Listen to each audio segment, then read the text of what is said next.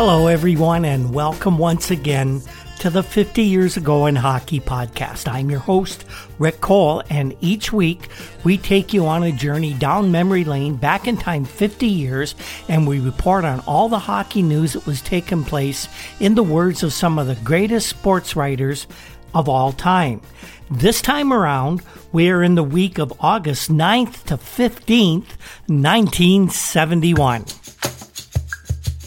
Everyone's favorite time of the year is just right around the corner college football season. To celebrate, DraftKings Sportsbook, America's top rated sportsbook app, is putting new players in the center of the action with $200 in free bets instantly if you bet $1 or more in any college football game. Take advantage of this limited time offer right now. You heard it right. DraftKings is giving all new players $200 in free bets instantly when you place a bet of $1 or more on any college football game, no matter what. Head to the DraftKings Sportsbook app right now to check out all the great promotions and daily odds boosts that they're offering. DraftKings Sportsbook safe, secure, and reliable, located right in the United States, so it's easy to deposit and withdraw your money at your convenience. Download the DraftKings Sportsbook app now and use promo code THPN. That's THPN for the Hockey Podcast Network to receive $200 in free bets when you place a $1 bet on any college football game. That's promotional code THPN to get your free $200 in free bets instantly. That's for a limited time only at DraftKings Sportsbook. Must be 21 or older, New Jersey, Indiana, and Pennsylvania only. No customers only, and restrictions do apply. See DraftKings.com slash sportsbook for details. Got a gambling, gambling problem? Call 1-800-GAMBLER or in Indiana, 1-800-9-WITH-IT. We are also sponsored by newspapers.com. That's the world's largest online newspaper archive, and they enable us to do all our great research. And of course, the Breakwell Brewing Company, located in beautiful downtown Port Colborne, Ontario. If you're enjoying what we do here every week, uh, please subscribe to the podcast at patreon.com slash hockey 50 years. Our subscribers get early access to each week's episode, plus a lot of special bonus content we're putting out uh, over the rest of the summer and throughout the hockey season, where we get a chance to take a deep dive into some of the issues that were front and center in the hockey world 50 years ago. That's patreon.com slash hockey 50 years to subscribe. Well, we're glad you uh, stuck with us through the summer. Boy, summer's a long, dry time for hockey news. And I must admit, it's been a bit of a struggle to get all the news that we could find uh, for the podcast. But uh, it's now approaching the middle of August, and we're starting to see some signs that hockey, the hockey world, was coming back in life. Uh, things weren't really humming too much in this, the uh, sort of the first going into the second week of uh, August. There were a few signings, some other tidbits that we heard of, and we'll get to the quick hits right off the bat uh, so we can tell you just went on uh, before we get into a little bit of uh, some more detailed content. The Flyers started things off this week by signing one of their two top junior draft picks, Pierre Plante, uh, picked in the first round along with Larry Wright, uh, was now signed and delivered for the Flyers. Now all Keith Allen had to do was get number seven pick Larry Wright. He was seventh overall. Uh, that might be a tougher assignment. Wright is the, a big rangy center from Regina, Saskatchewan, who who was given an excellent chance of making the Flyers NHL club right out right out of training camp. Keith Allen said that Wright's agent, uh, he is actually in Boston, and uh, trying to get everybody together to talk contract was a real struggle for him. And he felt that was a delay, and he thought the Flyers would get uh, would get Larry Wright under contract. Wright, very highly touted, big guy, center, just what an expansion team like the Flyers would need. By the way, Pierre Plante taken right after uh, right. He's a uh, 6'1", 185 pound right wing, has a good scoring touch, and he signed a two year contract and Keith Allen also has high hopes that Pierre Plante can step right in to a uh, top six role on the Flyers this fall at training camp. Flyers, of course, got the extra first round draft pick in the trade that sent Bernie Parent to the Maple Leafs. And the Leafs, by the way, were very happy with the outcome of that trade. They got with the Flyers pick in the second round, a fellow by the name of Rick Kehoe out of the Hamilton Red Wings juniors.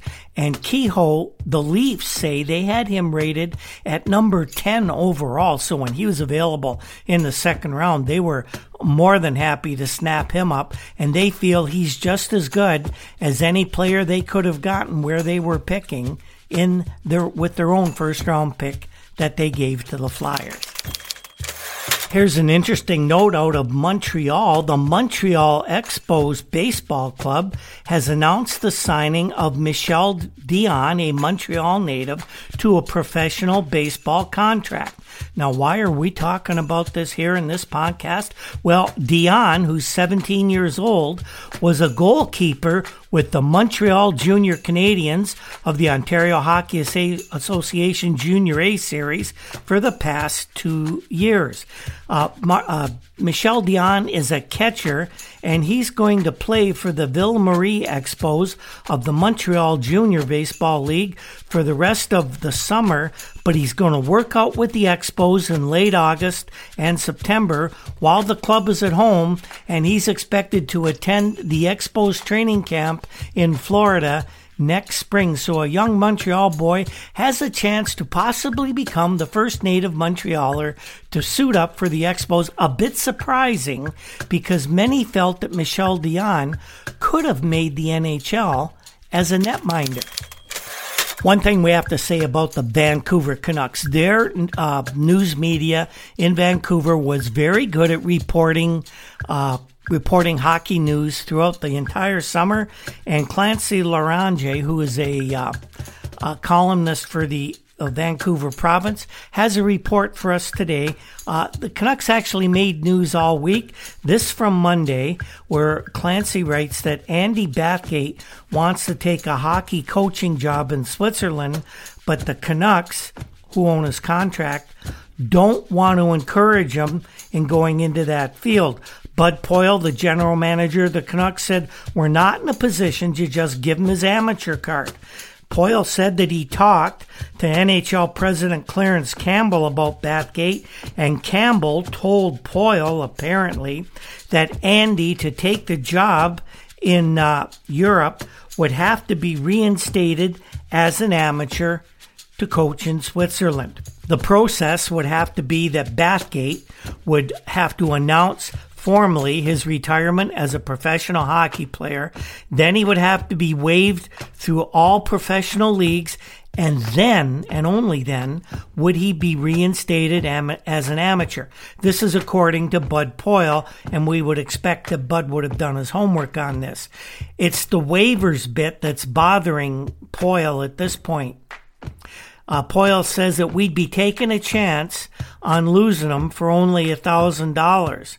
Uh, Poile said that he'd have to think that Joe Crozier, now the general manager coach of the American Hockey League Cincinnati Swords, would certainly be interested in Andy Bathgate. Uh, Crozier and Bathgate, of course, are very well uh, connected with each other. Andy played for the Canucks before they joined the NHL in the Western Hockey League, and Joe Crozier was the general manager and coach of that club at that time. And uh, Crozier would probably make it worth Bathgate's while to uh, suit up with the swords. But you got to think that Punch Imlach, who knows Bathgate well, is uh, also would bring Andy maybe even on to the uh, Buffalo Sabres. So Andy Bathgate might have a problem getting to coach in Switzerland this year. A not so surprising announcement in Canada's paper of record, the Toronto Globe and Mail, early this week. Maple Leaf Gardens announces the appointment of Dr. Hugh Smythe as vice president of the company. Dr. Smythe has been a director of Maple Leaf Gardens Limited since December 17, 1970 and he's been a physician consultant of the hockey team for over 20 years. He was educated at the University of Toronto and took postgraduate studies in Europe, and in 1955 he became a fellow of the Royal College of Physicians of Canada. He is president of the medical staff of Wellesley Hospital, a member of the board of directors of the Canadian Arthritic and Rheumatism Society, and chairman of its medical and science committees. If the name Smythe sounds a little familiar, well, it should. He's the brother of Stafford Smythe, who, of course, is uh, with Harold Ballard, one of the two uh, top executives at Maple Leaf Gardens Limited and the Toronto Maple Leafs. And I think what they could be doing here is Smythe and Ballard facing fraud charges are a little bit worried that they may end up uh, going to jail over this. So they want to keep the family at the top of the hierarchy at Maple Leaf Gardens. And this was probably a good way to do it. If you were hanging around the uh, Toronto area, down near the waterfront, specifically around the Royal York Hotel this week 50 years ago, and you saw a bunch of National Hockey League GMs wandering around. Well, here's why. The National Hockey League uh, general managers and coaches were mostly staying at the Royal York Hotel, and the reason for uh, them being in Toronto all protected players on each National Hockey League roster in a new rule this year had to be signed by August 20th or their contracts would automatically go to arbitration and NHL general managers and owners want, don't want to roll the dice having an arbitrator determine what one of their players, especially a star player, is going to get paid. So they're meeting a lot of the agents who are from Toronto at the Royal York this week. There's also a Board of Governors meeting that was supposed to take place this week as well. That Board of Governors meeting was set to discuss uh, some expansion plans but the WHA, the World Hockey Association, that is making noises about getting off the ground, well, they actually got the uh, governors of the NHL so uh, into a flap that they canceled the meeting and put it back till October so they could all do a little more research in their own cities. Hey, little bit of TV news out of St. Louis this week. 30 road games of the Blues and the NHL All Star game will be telecast during the 71 72 hockey season by KPLR TV, Channel 11 in St. Louis. Dan Kelly, of course, returns as the play by play announcer for the the Blues, and Gus Kyle will handle the color commentary. I loved listening to the, the Blues radio broadcasts on KMOX out of St. Louis. We could get it on my shortwave radio pretty easily every night, and I really enjoyed listening to Gus Kyle's commentary. But Dan Kelly was simply just one of the very best there ever was. Well, by midweek, the Canucks were back in the news again. We told you they'd be around, and this is uh, what was going on. Bud Poile said he sent out contract offers to 28 players, and also with those 28 players, they got invitations to training camp. But here's the rub only four contracts had been returned by midweek. Poile said that the four players who returned the offers all rejected the Canucks salary offers, and they were goalie George Gardner, forwards Rosie Paiement, Mike Corrigan, and Wayne Maki. So we'll see what happens there. So far, Bud Poile not having much luck signing players. The North Stars were having a little better luck than the Canucks on the uh, signing front, as the same day that the uh, Vancouver announcement that they were having problems, the Canucks inked four veteran players.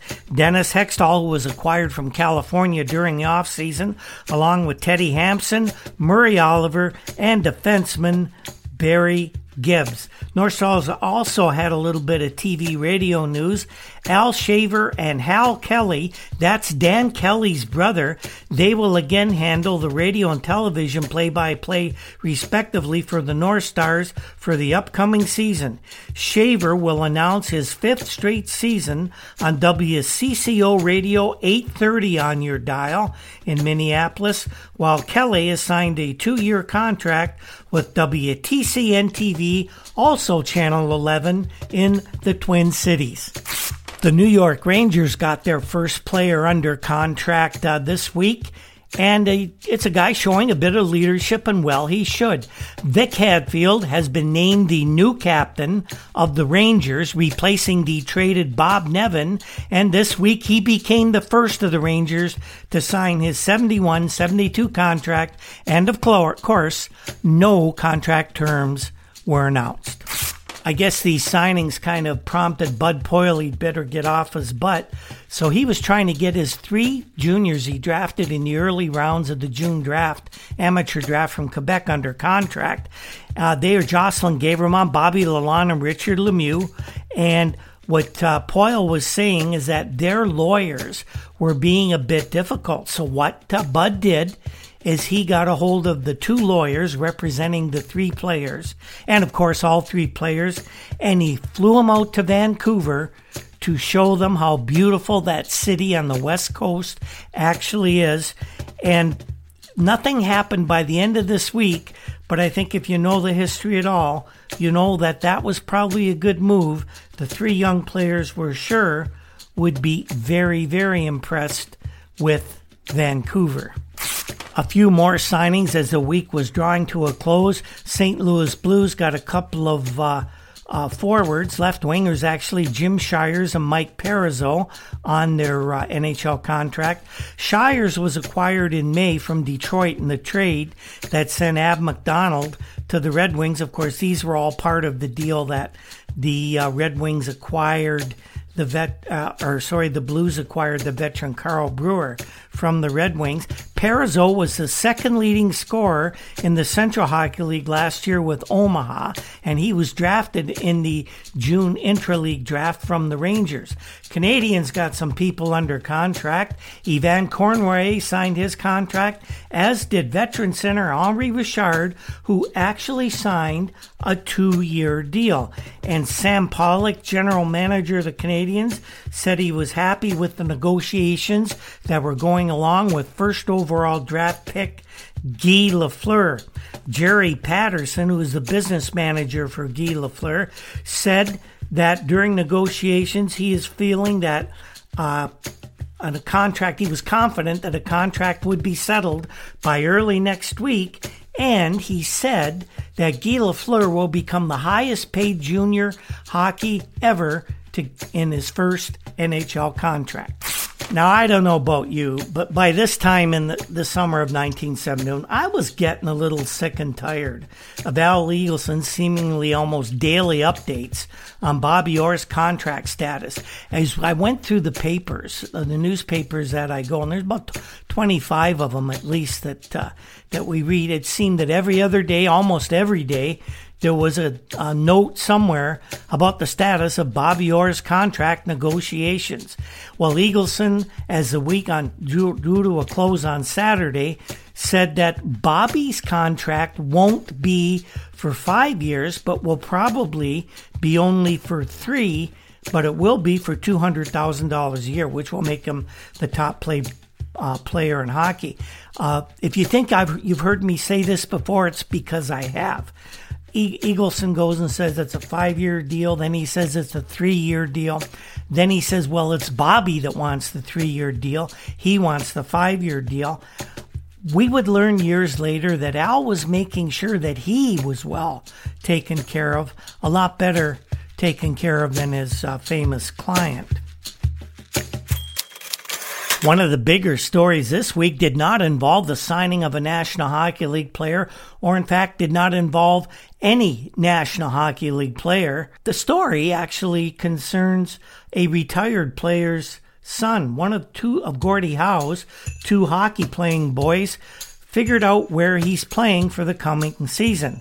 Marty Howe, age 17, the eldest son of Gordie, became a Toronto Marlboro, ending long speculation about which Ontario Hockey Association Junior A Series team would land the young defenseman, and Frank Orr, the Toronto Star, had the report for us. Frank says that Marty and his 16 year old brother Mark starred for the Detroit Red Wings in the Western Ontario Junior Hockey League last year, and that group is about one grade below the OHA Junior A series in the two tier system in Canadian junior hockey. And I'm happy to say uh, Welland Sabres were in that league, coached by Don Simmons, and I got to a few of their games and got to see Mark and Marty play, and uh, boy, they did catch your eye. Now, Mark won the league scoring title and earned its most valuable player award, while Marty earned all star defense honors in the league. Because of the great appeal, of course, of the Howe name, the Detroit team was a superb gate attraction in that Western Ontario League, drawing large crowds in the other city, not only Welland, but Guelph, St. Thomas, Chatham, and Brantford. The hockey proficiency of the Howe lads and the claim by their father that he wanted them to play for a team in the OHA series led to a heavy courtship of the Howe family by several teams. St. Catharines, Montreal Junior Canadiens, and Kitchener were leading candidates along with the Toronto Marlboros. Tommy Smythe, the youthful Marley general manager, said that he thinks the Marlies were successful because they used a low pressure approach with the Howe family, and that sort of helped Marty in choosing the Marlies. Tom said Gordie has had a very busy schedule this summer, and there aren't many days when he doesn't make an appearance somewhere. And he also has hockey schools that he helps out with. We kept a close eye on the situation, but we didn't bug the Howe family all summer. Tom said that uh, he figured that uh, the boys were approached by practically every junior team in Canada, but that the Marlies could offer an outstanding package. The hockey setup for the Marlies is the best there is in junior hockey.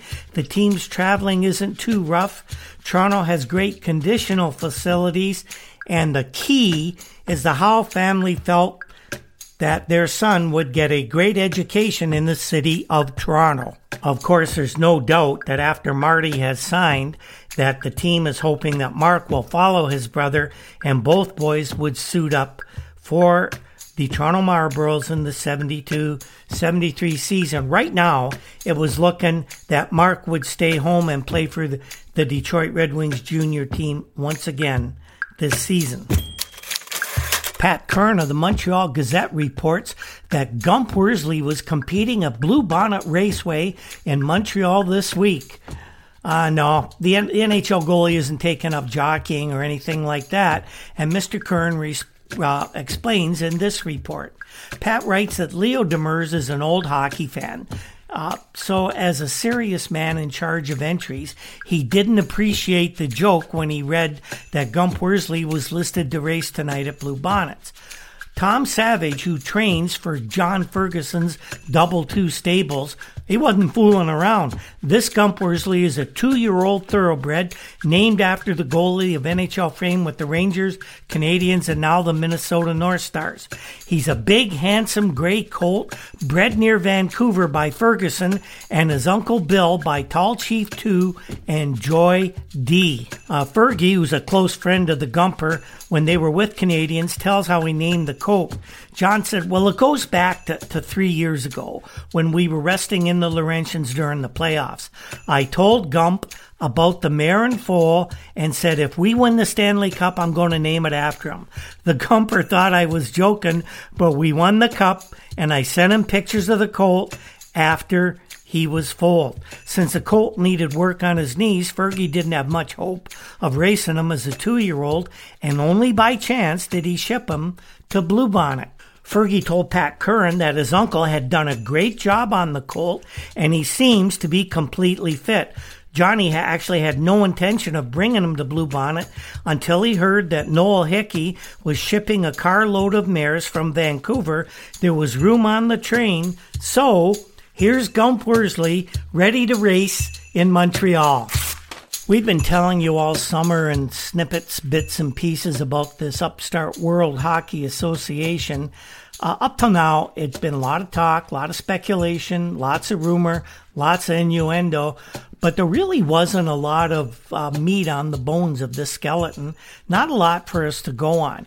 Well, this week we got sort of an official word about a uh, big U.S. city saying they have a franchise.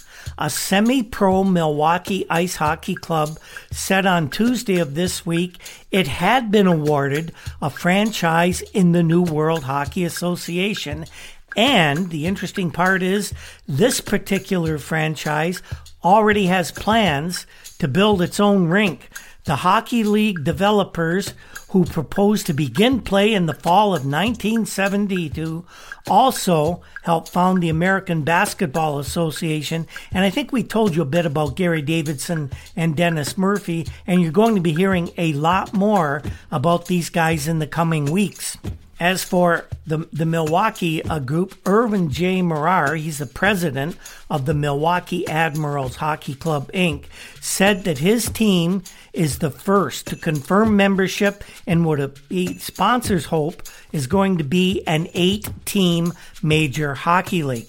Private sources are ready to invest in a hockey arena in Milwaukee, and that could be used for both the World Hockey Association team, pro basketball, tennis, and other indoor sports. It's known that the Milwaukee Bucks of the National Basketball Association have complained about the seating capacity of the city owned Milwaukee Arena, but they haven't yet been contacted by the Admirals about switching to the proposed new rink.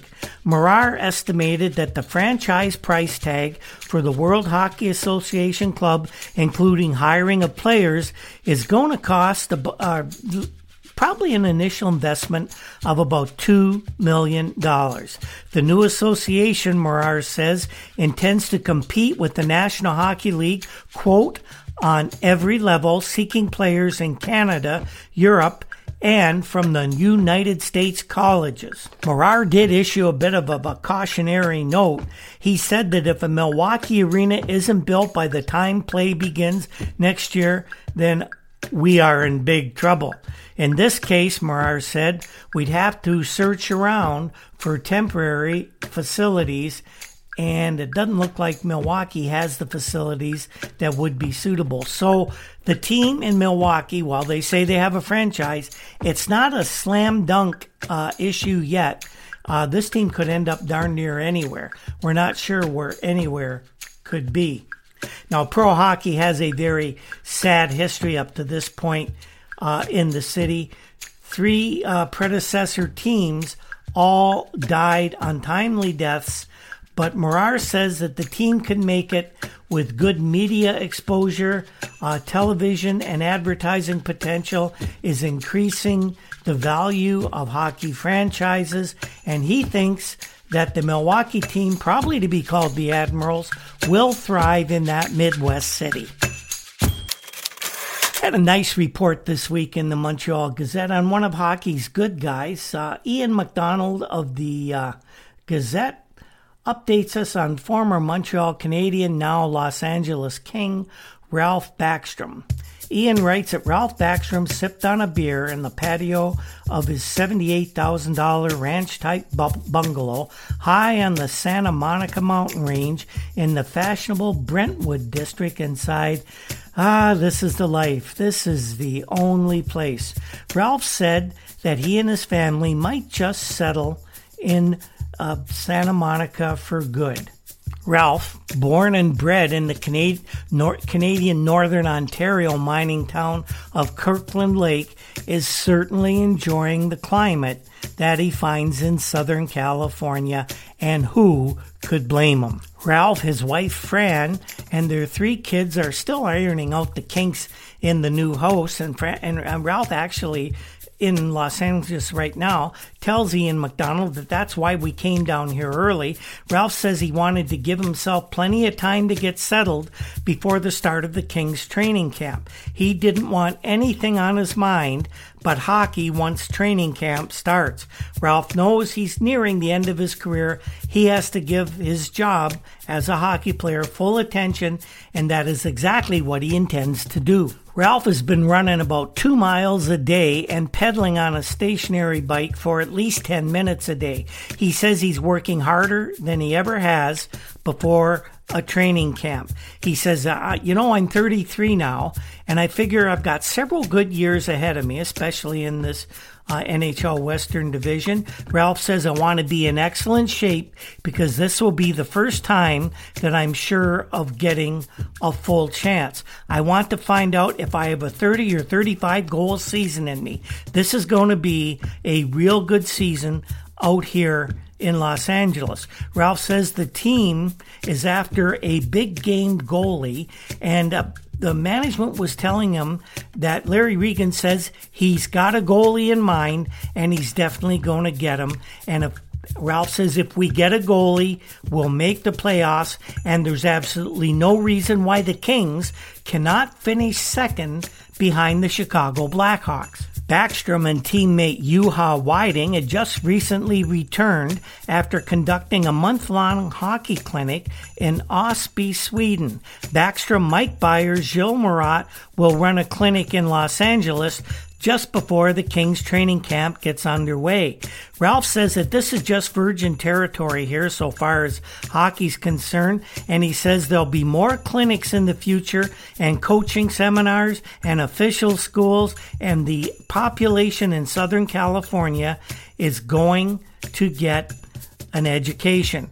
Ralph said, I hope to get into the hockey equipment business. If the big schools ever take up hockey, and I think they will, the equipment business is going to be booming. Ralph says he's sincerely grateful to Canadiens for trading him to the Kings.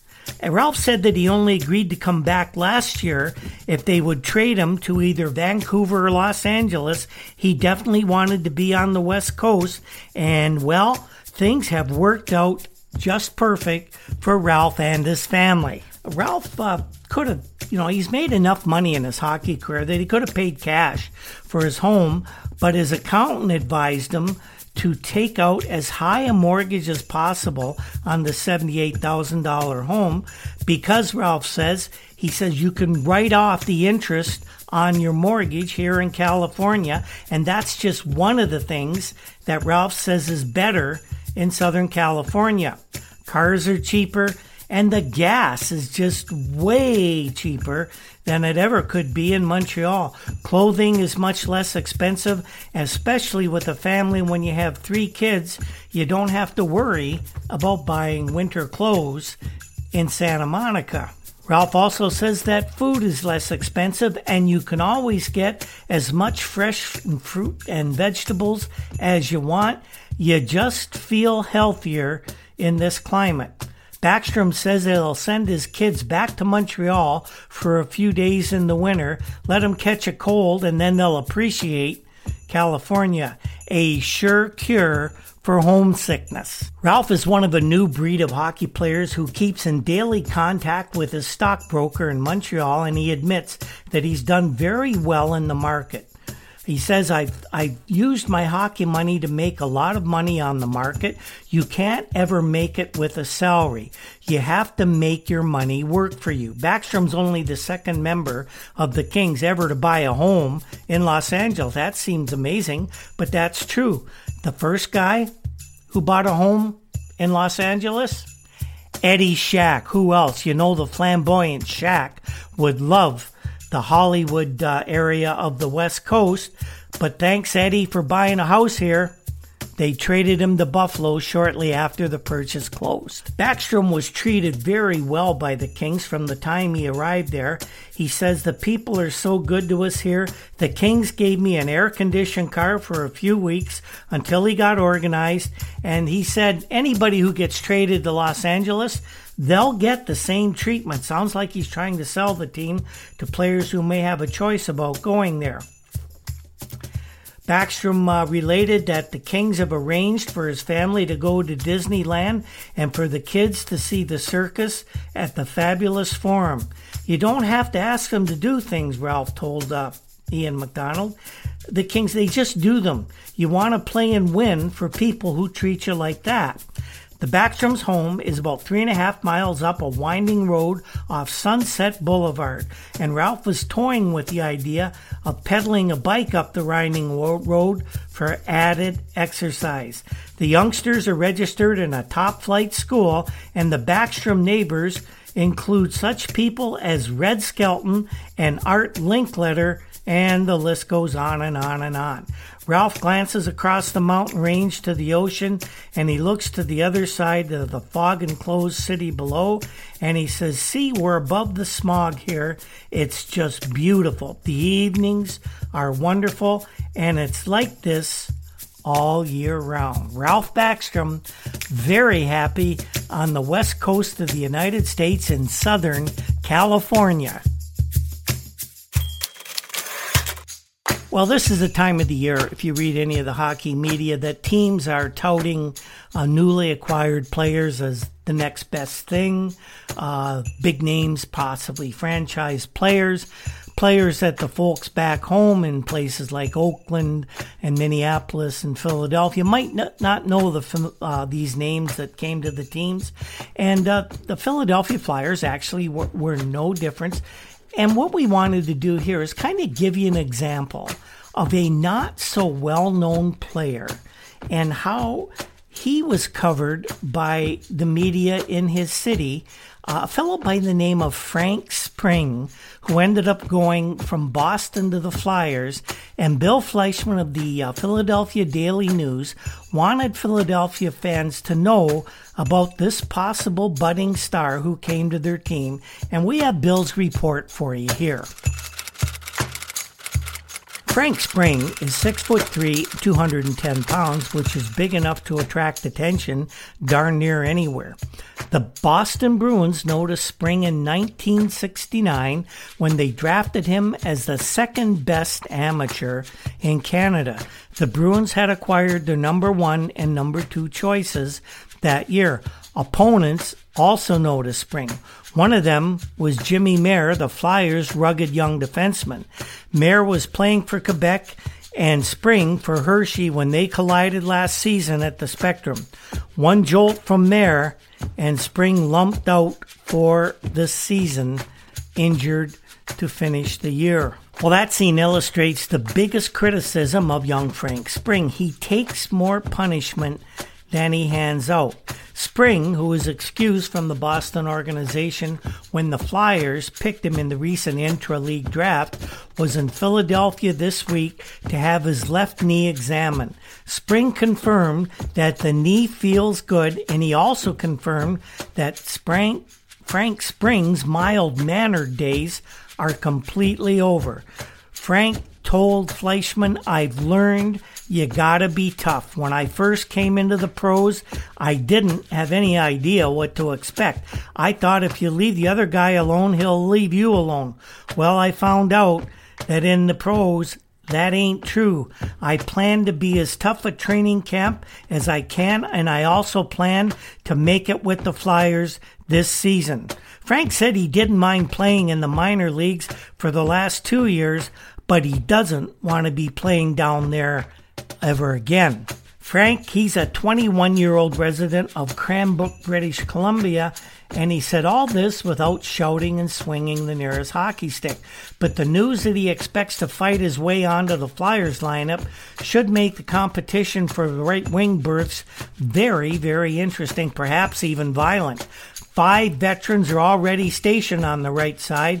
They have Gary Dornhoefer, Lew Morrison, Simon Nolet, who signed his contract this week, Cliff Schmautz, the newly acquired Larry Mickey, and of course the Flyers' number two pick in the NHL first round of the draft, Pierre Plante. Frank says he knows the situation. There's always competition for positions in the National Hockey League. Frank's brother Danny, by the way, was Chicago's first amateur pick this year in that draft, and he said he, he was glad to hear that he'd been drafted by Philadelphia. Frank puts it this way trying to beat out a 15 or 20 goal scorer in Philadelphia has got to be a little better odds than trying to beat out a 40 or 45 goal scorer in Boston who is rife with goal scorers up and down the alignment.